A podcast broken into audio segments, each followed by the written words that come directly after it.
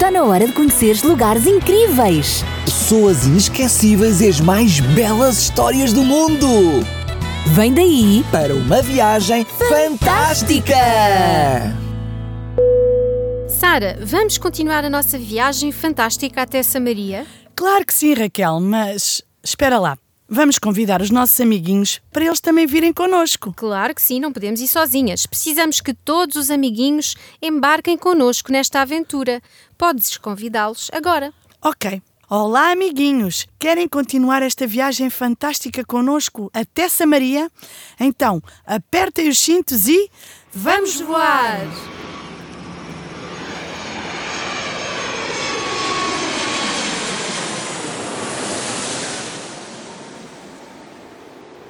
Que bom! Chegamos e já estamos junto ao poço em Samaria. Samaria é uma região montanhosa no norte de Jerusalém. E o poço de Jacó ficava num vale entre duas montanhas, Gerizim e Ebal. Neste episódio, Jesus vai a caminho da Galileia, mas vai passar por aqui, por Samaria.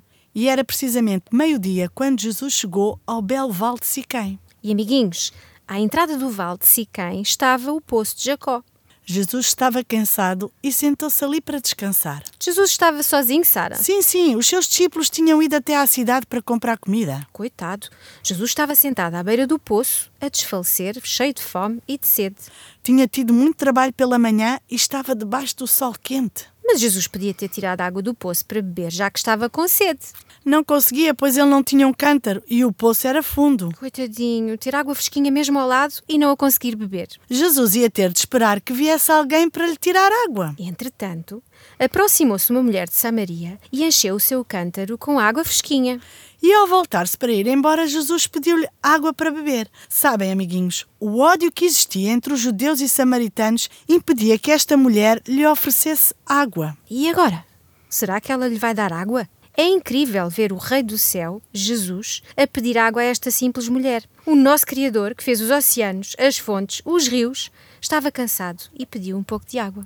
E então a mulher viu que Jesus era judeu e começou a falar com ele e perguntou-lhe: Mas como é que tu, um judeu, te atreves a pedir-me água a mim, que sou samaritana? E Jesus respondeu: Se tu conhecesses o que Deus tem para dar e quem é aquele que te está a pedir água, está escrito em João 4, 9 e 10. E disse mais: Tu é que lhe pedirias e ele dava-te água viva. Claro que esta mulher pensava que Jesus estava a falar do poço que estava à sua frente e disse: Tu nem sequer tens um balde e o poço é fundo, de onde é que tiras a água viva? Ainda disse mais: o nosso antepassado Jacó deixou-nos este poço. Ele mesmo, os seus filhos e os seus rebanhos vinham aqui beber. Não me digas que és mais importante que Jacó.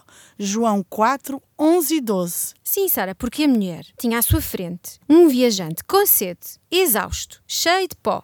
Certamente que Jesus não seria maior que Jacó, pensava ela. E Jesus disse: Quem bebe desta água volta a ter sede, mas quem beber da água que eu lhe der nunca mais há de ter sede, porque a água que eu lhe der torna-se dentro dessa pessoa numa fonte que lhe dá a vida eterna. João 4, 13 e 14. Ao falar Jesus da água viva, a mulher olhou para Jesus com muita curiosidade.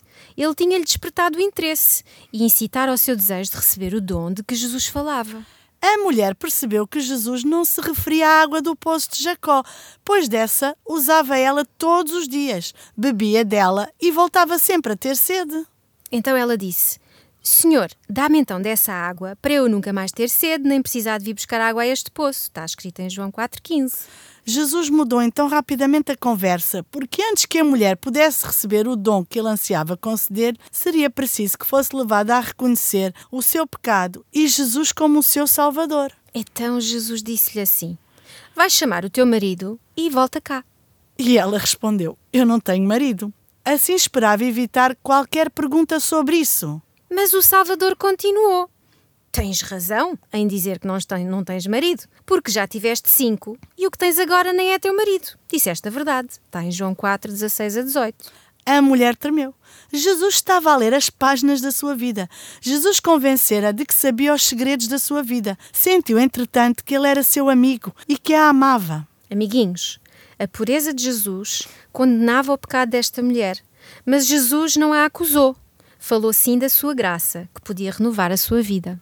A mulher pensou: Poderia este ser o tão esperado Messias? Então disse a Jesus: Sei que o Messias, isto é, o Cristo há de vir, e quando ele vier, há de anunciar-nos todas estas coisas. E Jesus respondeu-lhe: Tu estás a falar com ele, sou eu mesmo. Está em João 4, 25 e 26. Ao ouvir estas palavras, a mulher sentiu a fé nascer no coração e ela aceitou estas palavras maravilhosas dos lábios do Divino Mestre, o Senhor Jesus. Esta mulher estava prontinha para receber a mais excelente revelação, pois interessava-se pelas Escrituras e o Espírito Santo esteve a prepará-la para receber uma luz maior. Sim, a mulher estudou a promessa do Antigo Testamento que dizia: O Senhor vosso Deus há de dar-vos sempre um profeta como eu, escolhido entre os vossos compatriotas. É a ele que devem escutar. Deuteronômio 18, 15. Entretanto, chegaram os discípulos e ficaram surpreendidos ao encontrar o mestre a falar com esta mulher. A mulher foi-se embora e deixou ali o cântaro, e os discípulos insistiram para que Jesus comesse. Entretanto, a mulher foi chamar os samaritanos e eles vieram todos para ouvir Jesus. Amiguinhos, eu consigo vê-los todos à volta de Jesus a fazerem-lhe muitas perguntas e Jesus a explicar-lhes tudo o que eles queriam saber.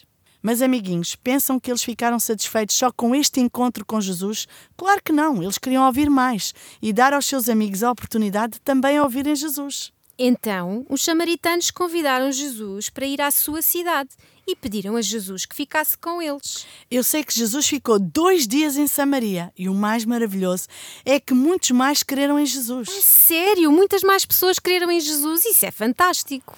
Apesar dos preconceitos que havia entre os judeus e os samaritanos, Jesus aceitou a hospitalidade deste povo desprezado. Sim, Jesus dormiu debaixo do seu teto, comeu com eles à mesa, partilhou dos seus alimentos preparados e servidos pelas suas mãos. Jesus ensinou nas ruas de Samaria e tratou-os com a máxima bondade e cortesia. Amiguinhos, o mais incrível nesta história é que Jesus sentou-se para descansar à beira daquele poço. Sim, Jesus estava a desfalecer, mesmo cansado, mas não perdeu a oportunidade de falar a uma única mulher, apesar dela ser uma estranha, inimiga de Israel e de viver uma vida de pecado.